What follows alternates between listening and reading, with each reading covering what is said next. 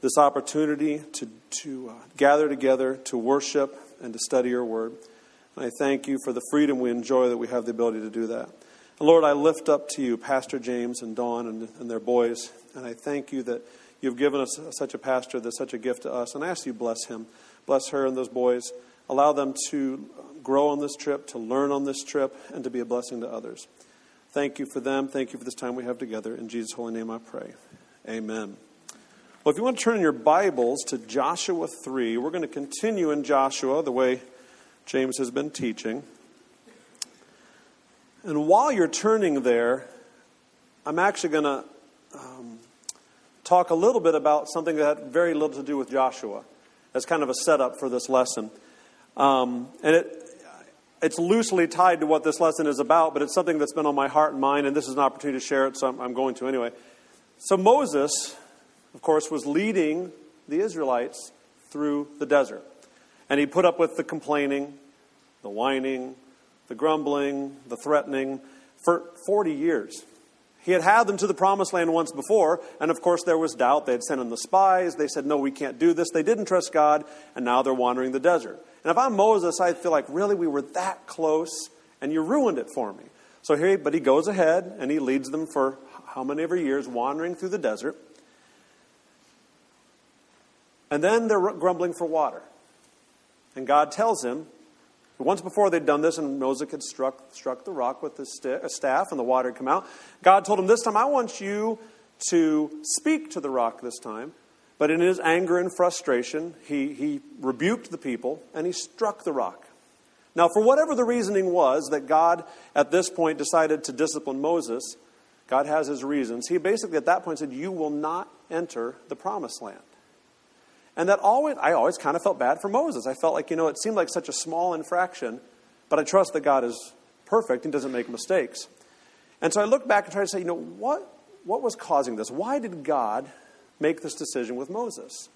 And there's a number of theories. Some people say it's because he didn't glorify God and, and that he, he struck the rock. And there's a number of ways you go about it. But one thing I do know is that in his anger and frustration, he did something that dishonored God. And so he lost the reward. He did not get to go into the promised land. And so I was thinking about a verse that's really been on my mind for a long time here out of James chapter 1, verse 20. And it says, For the wrath of man does not produce the righteousness of God. I ran across that a few months back and it just struck me because I see this pattern in modern Christianity of one where, in, in what we think is defense of our faith, where we respond to people in anger. We respond to people in wrath. Now, people will say, well, Jesus was angry in the temple. Okay, that's true.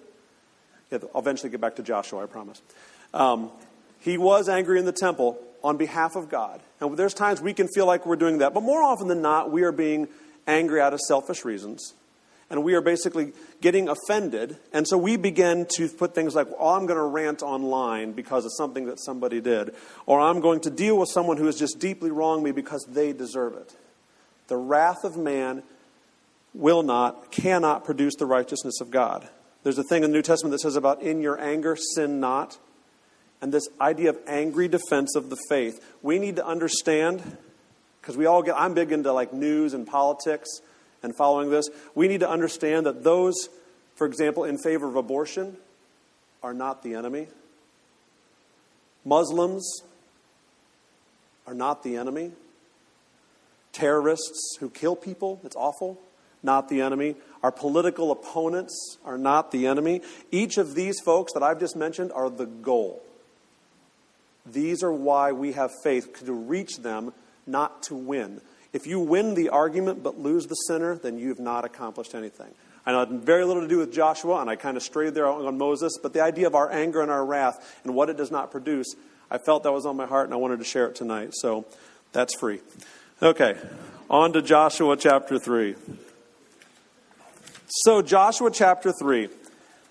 They've been wandering in this desert for 40 years. And if you can picture this, this is not like the small wandering band of nomads. The estimates people have is that there were two and a half million Jews in the desert. Can you imagine that? Can you imagine Moses being in charge of this and now Joshua? And they're wandering the desert. And they've now come to the point, the 40 years is over. They lived through their parents' mistake. The older generation, for the most part, has now passed away, and they're there. They're at the goal, they're at the prize. The wandering is over. They've seen the miracles and the manna. They've seen victories and defeats. They've seen God's provision. They've seen the death of this original generation for their disobedience, and they're now ready to claim the blessing that God has given them. So let's read in Joshua chapter 3. We're going to go through verses 1 through 6. Then, pardon me, then Joshua rose early in the morning, and they set out from Acacia Grove and came to the Jordan, he and all the children of Israel, and lodged there before they crossed over.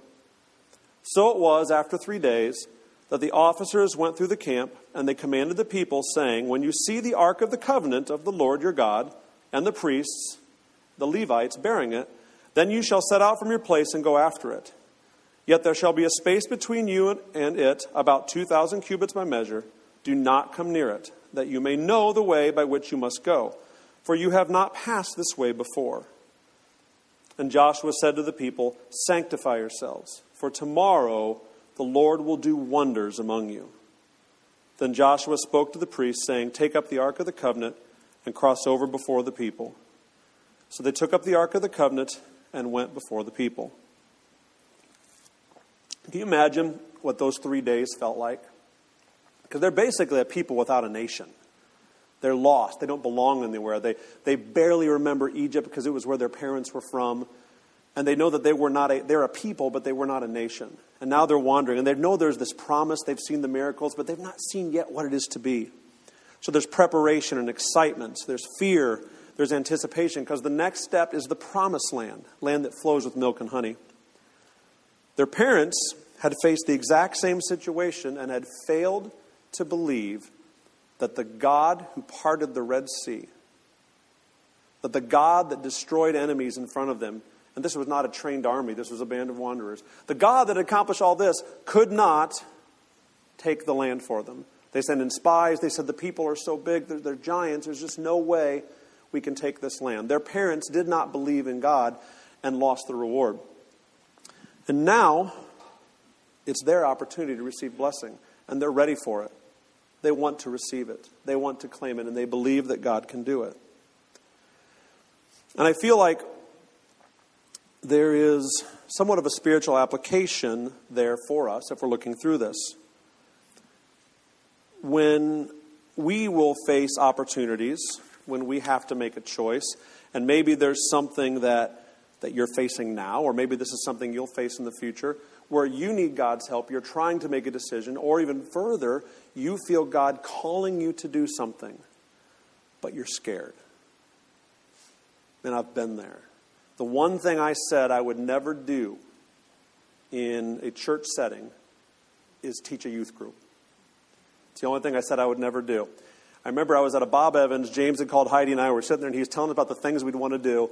He says, I want you to be a youth pastor. And I, I think my head actually literally hit the table. I was like, no, you know, no, not that. Anything. Sorry, youth, if you're in here. But uh, that was the one thing. So now I've been telling God I will never be a missionary to Hawaii. I refuse. Um, see if the same hasn't worked out yet. But, um, but I was facing a decision and a choice. And we felt like God was presenting an opportunity, and so we tried it out. And the Lord blessed. But I had doubts, I had fear. Even though I've seen God work in my life, and I've seen Him save me from my, my past, and I've seen Him cover me and bless me and take care of me, it's natural human nature that I'm going to doubt. So when you face that decision, when I face that decision, because more will come, will I act in obedience? Will I believe that the God I saw work miracles will do it again? But it's like we justify. We almost can say, well, I know he got me through that, but this one's hard. It's kind of like the Israelites saying, well, I know he parted a sea, but there's these people and they're scary. I mean, it doesn't even make any sense. And yet, that's our human nature. Each trial seems so big. And what's the song I'd heard say, don't, don't tell God how big your problem is, tell your problem how big your God is. And this is where the, the, the generation in, in, in Israel, or in, in the desert had failed that, and now the kids are trying. So, can we, will you, when facing these things, when facing the decision you're facing right now, and it's scary, will we believe that God is bigger than it? Will we believe that He's the God of this world, of this universe, of our lives?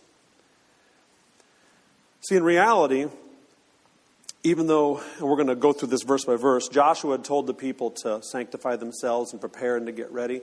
But in reality, serving Christ is not, okay, now I need something, so now I'm going to really get serious. Now, God will take that, and He's always there waiting for you to come and to seek Him because He loves it. He loves talking to you, He loves hearing from you. But abiding in Christ should be day by day, even when we don't need something. And I don't say that in a legalistic way, and if you're not doing this, something's wrong with you. I say that if you don't, then you're missing out. That is how he works, that's how we see. And so, in these verses that we're going to go through, uh, verses 3 through 6, there are some principles here we can use to act in obedience when we have to make a choice, when we're facing a decision. So let's go back to verse 3. Man, I need glasses. I can't get up high enough to make these not blurry. Um, verse 3 And he commanded the people, saying, When you see the ark of the covenant of the Lord your God, and the priests and the Levites bearing it, then you shall set out from your place and go after it. The ark of the covenant represented the Spirit of God.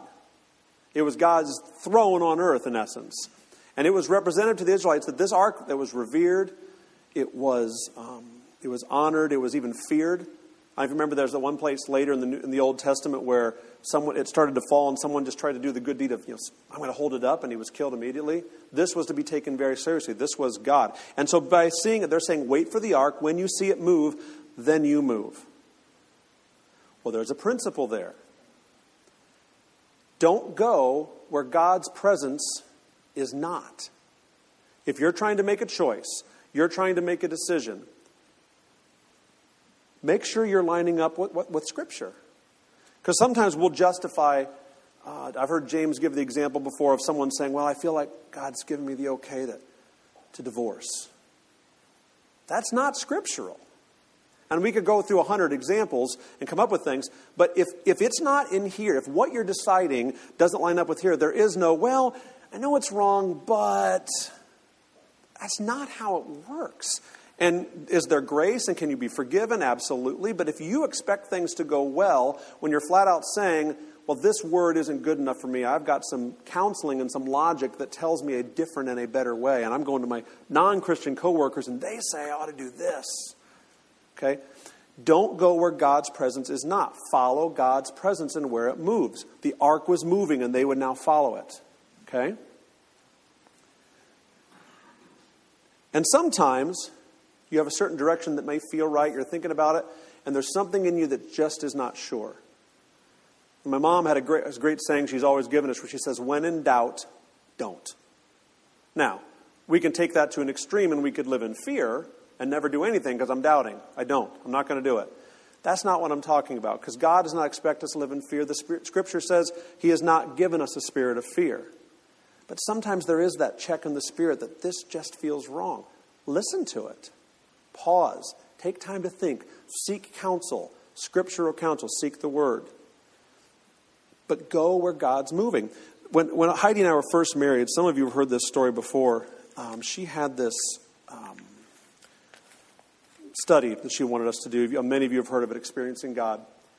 And she was being much more spiritual than I was. We're going to study, we're going to fast, we're going to do this together. It's going to be great. It was not. Um, because I was, I thought at that point fasting meant just eat faster, and that was apparently not right. And so and so we would do this, and she'd say, okay, on Wednesdays, because at that point the church we were in didn't have Wednesday night service. On Wednesday nights, Wednesday during day, all day at work, we're going to fast. So I came home already just like grouchy, because I was not used to this at all. Um, and then we would study this, this uh, Experiencing God book, and I hated it. We don't even think we finished it. I was such a grump about it. But um, she still tolerated me, put up with me. But one of the lines, begrudgingly, that I remember out of this book and that I've thought of to this day is said, see where God is moving and then join him.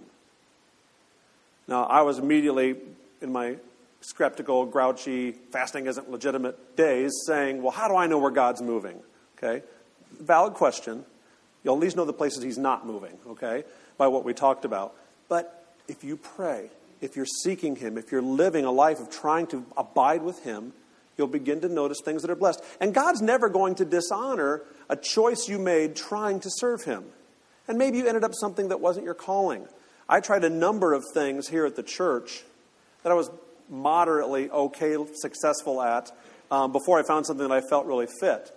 But you know what? During that time, I got to serve and I took the burden off of somebody else. If you're trying to serve God, He'll honor that in whatever it is. Even if you're not in your ultimate calling, you're going to bless folks and He's going to bless you for that.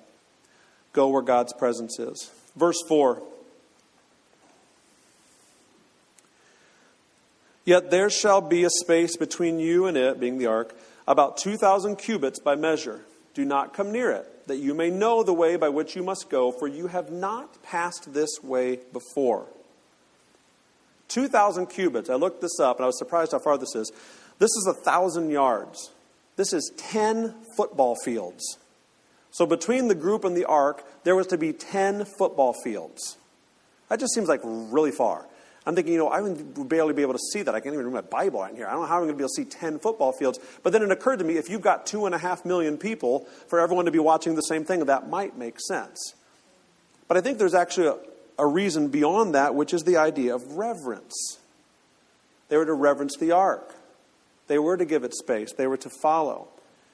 This I'm going to apply to our lives, but in opposite, in reverse, because we have something since the death of Christ and his resurrection, we have something that they did not, and that's the Holy Spirit.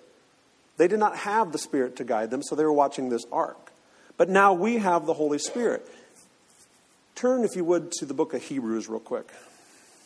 Chapter 4.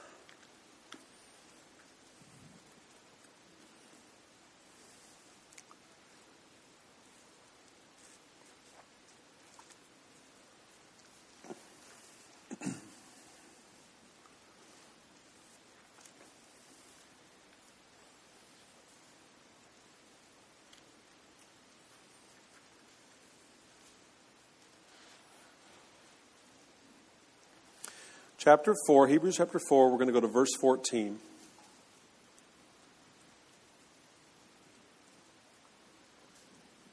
Let us, therefore, come boldly to the throne of grace, that we may obtain mercy and find grace to help in the time of need. We have access to the throne of God Himself, and we are to boldly come to it. We don't have to hide from it. We don't have to cower. We don't have to fear that we're going to be killed for approaching it or reprimanded. He has given us access by the blood of Jesus Christ. We have access to the throne of God itself. So when we have to make a decision, the one who knows your entire future is asking you, hey, come ask me. I'd like to help. And sometimes you feel like, yeah, but I'd like a God with, with skin on. I want to be able to talk to him and he tells me exactly what I need to do. And if he could just post it on Instagram, that'd be perfect. Tell me exactly where I'm supposed to go. That'd be great. But he doesn't work that way. But if you're asking, even if you don't hear a voice from heaven saying, This is where you are to go, which is possible, I suppose, but it's not worked that way for me, he will make sure you end up in the right place. Notice what it says at the end of verse 4 that you may know the way by which you must go, for you have not passed this way before. Well, isn't that life? Most of what we do is, I have not passed this way before, I'm scared, what do I do? Almost sounds like maybe passing through the valley of the shadow of death, but I'll fear no evil. Because the God who knows my every step from birth to death knows exactly where I'm going to be, and He wants in on the action. He wants to help. So ask Him. Ask Him what you're supposed to do. I've faced stuff where I had to make decisions, and I didn't necessarily feel like I got a clear answer. I was pretty frustrated, to be honest with you. But somehow I ended up in the right place. We asked Him. So, first you see Him move and you try to follow them. follow him. And then you ask him for direction. Maybe I've got those in reverse. We should ask him first, but we need to be seeking him and asking the one who created all of the universe. My life is so simple compared to what he has done. I think he can guide me through it. So ask him. Now, I do want to say that because we can boldly come before the throne, let's remember he's still God, and there still ought to be reverence. This is not a casual thing, really. I mean, I'm not saying you can pray wrong, but just remember he is the creator of all things and take that seriously. We should absolutely have reverence for God and act accordingly. Balance it that way. Let's go to verse 5. And Joshua said to the people, Sanctify yourselves, for tomorrow the Lord will do wonders among you. I love that verse. It's like he's given a little sneak preview before the action, before the movie. Here's a little preview of what's going to happen. He's going to do amazing things tomorrow. So sanctify yourselves, get ready. And I wondered, you know, what that meant if they were to sanctify themselves. So I dug into this a little bit, and there were several things. They were to not be intimate with their spouse, physically intimate, and they were to wash themselves and their clothes in preparation when they were being told to sanctify themselves. Washing their clothes in those days, you got two and a half million people with no washing machines, okay? So this is not exactly an easy thing to do. But there were times that they were commanded to sanctify yourselves. Sanctify meaning to set yourself apart, set yourself aside. And he had basically given this, this command. Now, the problem I have with that teaching sometimes is you say, well, now suddenly there was something big going to happen. Oh, so now I'm going to sanctify myself. What I am not teaching here, I'm not saying, well, when you need something, now it's when you clean up your act. Okay? I had a friend that was kind of like this. He was, um, I think he was Catholic, and every, at Easter time when it was Lent, he would give up smoking and cussing. And it felt like somehow a little bit disingenuous that, okay, the, we shouldn't just live life all year, but okay, now it's a special time, so I'm going to give up something that I think is bad, okay? That's not what I'm saying here. I mean, it is never too late to seek Him, and I think if we've got something big, we ought to. But we ought to be living this holiness, be holy as I am holy, the scriptures say. This ought to be a daily practice. And once again, I don't say that in a scolding kind of way, because none of us are holy. But when we live a holy life, when we're abiding in Him, when we're trying to please Him, we're making good choices, you'll begin to see God act. Now, let me clarify what I mean there. I don't mean because you were holy, He now does stuff for you. What I'm saying is because you're holy, you're starting to notice the things He's already doing for you. Because God is moving. And when we sin, that acts like static on a phone line. You, your connection with God is now interrupted, and you, you miss out on the blessings. And I might sanctify myself and get holy and, and, and work on you serving Him more. And that doesn't necessarily mean I'm going to get what I want. It might just be the opposite because now the target's on my back and Satan doesn't like it. But I'm going to begin to get a godly perspective where I can see what things are going. So, God is not a God that's going to act spitefully. He's not going to say, okay, well, now you come to me. You know what? You're on your own. That's not God. He wants to do for you. But your chances of, I say, successful spiritual life and even temporal physical life, your chances of success are better when your daily walk is with Him because He's going to help you make great choices. With the youth, I've given the example before it's a silly example. I'd say, guys, let's say you were, you were trying to get a, your first job, and there were two options. You had a job at Burger King and a job at McDonald's. That could not appear like God would, could, could care, couldn't care less about a, a, a, um, a job like that, or, or which job you took. But I gave them the example that, you know what? He may know that at one of them there's someone who's going to influence you in a bad way, and in the other there is not. In the very smallest of decisions, when we include him in our choices, we're more likely to end up where we need to be. But to do that, we need to daily abide. That was another verse that I've experienced in God book. He who abides in me and I in him will bear much fruit. Abiding with him. Not a weekend ritual. Not I came to church because it's Sunday, or I came, even worse, come to church because it's Christmas and Easter. I'm going to come to church because, man, I get something out of it and I get to grow and maybe I get to give and I get to help. All that being said, and we ought to abide, there are times that a big decision does come along. And in those times, there might be a time for a special sanctification in our life where we set aside some time. This might look like fasting. Now that I've learned the, the benefits of fasting, I look at it completely different than I did almost 20 years ago now because it can be amazing. And it's not a case of, hey, I get what I want because I'm fasting, but the, the, the, closeness and the growth, the time spent with the Lord. It could look like special times of prayer by yourself or with your family or with the elders of the church.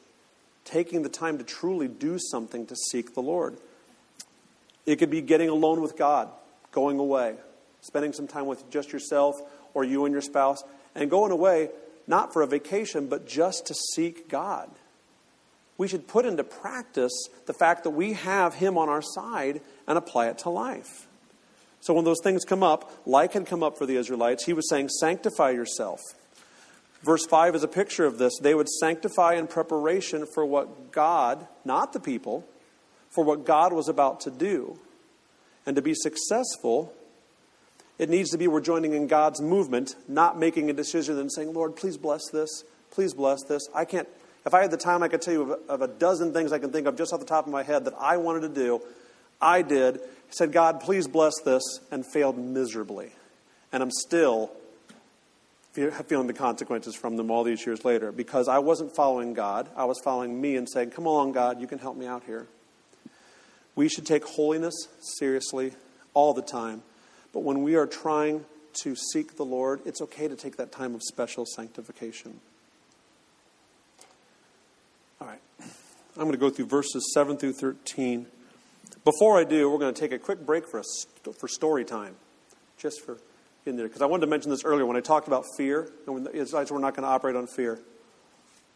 Here's a story about fear. Last Friday night, Heidi came back to bed in the middle of the night. She'd gotten up for something. And she's laying in bed for a minute or so, suddenly jumps up and starts going like this, hitting herself on the head. And I'm thinking she's having a dream. I don't know what's going on. You're scared me.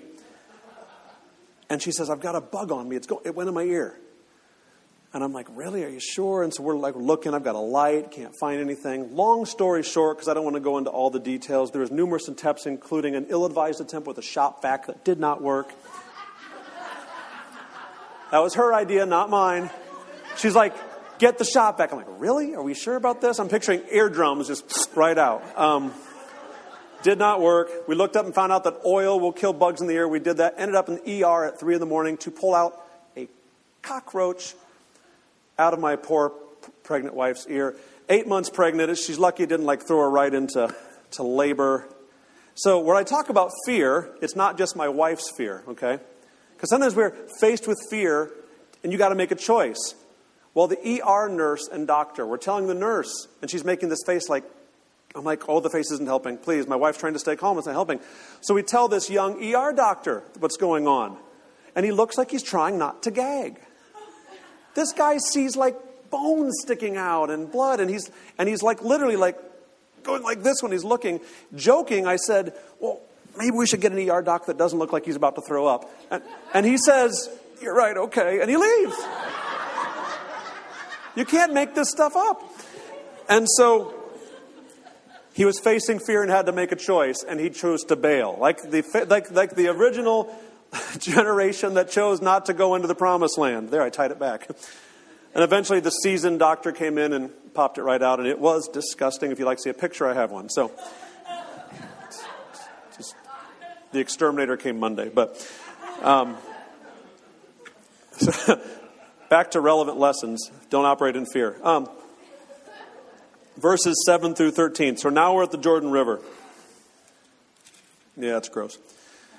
7 through 13. And the Lord said to Joshua, This day I will begin to exalt you in the sight of all Israel, that they may know that as I was with Moses, so I will be with you. You shall command the priests who bear the ark of the covenant, saying, When you have come to the edge of the water of the Jordan, you shall stand in the Jordan. So Joshua said to the children of Israel, Come here and hear the words of the Lord your God.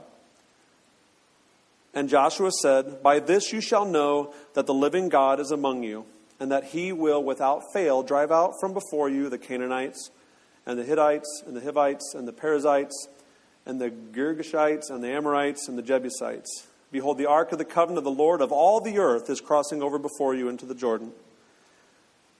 Now, therefore, take for yourselves twelve men from the tribes of Israel, one man from every tribe. And it shall come to pass, as soon as the soles of the feet of the priests who bear the ark of the Lord, the Lord of all the earth, shall rest in the waters of the Jordan, that the waters of the Jordan shall be cut off, the waters that come down from the upstream, and, it, and they shall stand up as a heap. I'm going to skip down to verse 15 real quick. And it says here that right at the end of the verse, for the Jordan overflows all its banks during the whole time of harvest. So at this point, I studied this out. At this point, the, the Jordan River was in flood season. Now, when I picture the Jordan River, I picture this nice, serene body where people are getting baptized. You know, Jesus is there baptizing the disciples. But, Dustin, I'm going to have Dustin show a little vi- video clip here. This is actually the Jordan River during flood season. In freeze frame.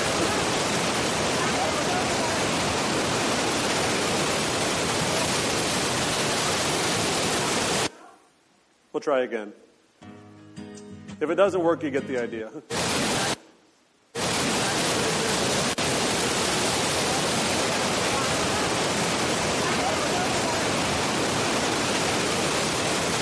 So this, you can turn that off. This is literally, that is the Jordan River, and of course we don't know what spot they crossed, but that's literally the Jordan River that they would have faced during the flood season. So if I'm the priest and I've got this big heavy Ark of the Covenant, I'm looking at this thinking, really? You know, because if I'm going to step this, I'm going to fall, this thing's going to kill me. I mean, it's just, there'll be a little bit of fear. And the Israelites, now they did, they probably heard the stories of the Red Sea passing, so hopefully they did believe. But this is what they were about to face. And God is going to do something here. And He's not doing it just because He has a flair for the dramatic. He actually has a point. Joshua has taken over. These people have lived under the leadership of Moses. Deuteronomy said that since Moses' time, another man has not come like Moses. Another prophet did not come who talked face to face to God. Moses was revered. He wrote, you know, the first five books of, of the Bible. He was this revered leader, and poor Joshua having to step in after that. I mean, this is a little bit, this could be a little frightening. Who knows if they're taking him seriously? They do have a history of grumbling, so we also know that it's possible that they're not going to respect his leadership. So God performed this miracle partially in the fact that, okay, Moses was here and he allowed, through God's power, part of the Red Sea, and now here's Joshua, and look what's going to happen. And he stepped into the water. This leader, empowered by the Spirit, which your leaders ought to be, and just as he had with the pillar of fire and the cloud, he was going before them, represented by the ark. God was going first. They're following where God is going, and they, these leaders stepped into the Jordan River. Jordan is about 100 feet wide, 3 to 10 feet deep, they say, except in flood season, which it rages like that. And it runs downhill, so gravity's working against it. This thing is not going to stop. And yet, as in verse 11 it says, the God of all the earth will go before you. He stepped in and the water, it says, heaped up. And not just right, I always picture like this little path right next to them.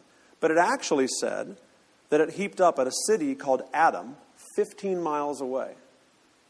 And all the tributaries that would have been connected to that as well, and the water kind of going the other direction, was now heaped up.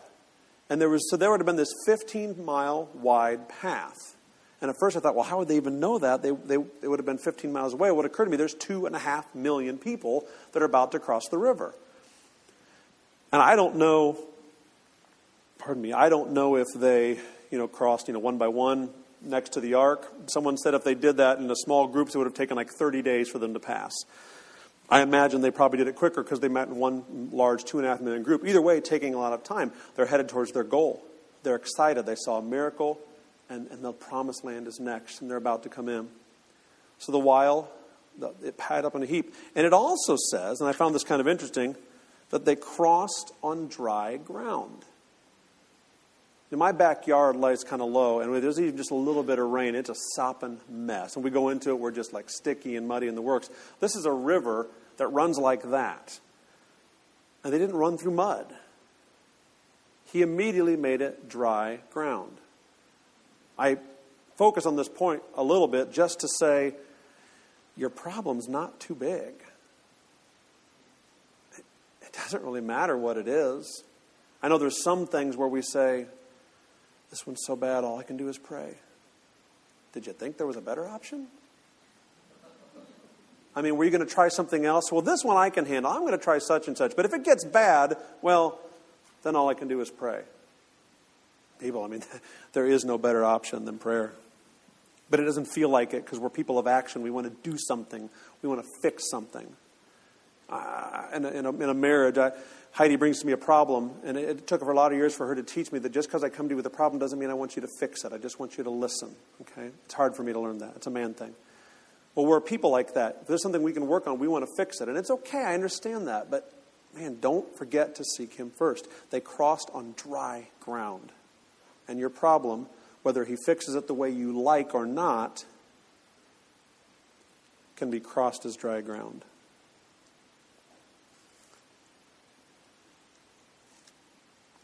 So, if we're looking at the lesson here, I'm going to finish reading through verses 13 through 17.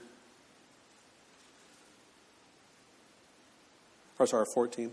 So it was when the people set out from their camp to cross over the Jordan with the priests bearing the Ark of the Covenant before the people. And as those who bore the ark came to the Jordan, and the feet of the priests who bore the ark dipped in the edge of the water, for the Jordan overflows all its banks during the whole time of the harvest, that the waters which came down from upstream stood still and rose in a heap very far away at Adam the city that is beside Zaretan. So the waters that went down into the sea of the Arabah, the salt sea, failed and were cut off, and the people crossed over opposite Jericho. Then the priest who bore the ark of the covenant of the Lord stood firm on dry ground in the midst of the Jordan, and all Israel crossed over on dry ground until all the people had crossed completely over the Jordan. God stepped in once again in history and made his presence known. So, if we're relying on Him, and I want to recap a little bit if we think about what I talked about earlier, talking about choices, talking about decisions and seeking. Let's think about the steps. And if you're a note taker, there's four steps, and we've already talked about them. Here they are. First one go where God is. Not where He's not. You know where He's not. Certain things you know this is not God's will. And if you can't figure out what is God's will, you at least know the things that are not. I remember when I was younger praying about something, I want God's will and I want God's will. And I remember a pastor friend of mine at the time telling me, he's like, he, you've got a whole book of God's will. And if you're not, I think I've said this before here, if you're not doing the stuff that's in here, then why would he give you any more will of his? Okay? Go where you know God is. Second, abide in him. That means spend time. Allow him to shape you, allow him to mold you. Listen when he points out something that's wrong with you. No one wants to hear that. No one likes discipline. It's unpleasant at the time. But listen, if he's pointing something out, work on it. And work on it. And you'll fail. And then work on it some more. Go where God is, abide in him. Three, sanctify yourself. Some decisions take that time of setting apart your life, setting aside your time, setting aside food, um, going to spend time, extra time in prayer. Big decisions take, you know, take big measures. Prayer and, and abiding in Him, there's nothing more fruitful in decision making.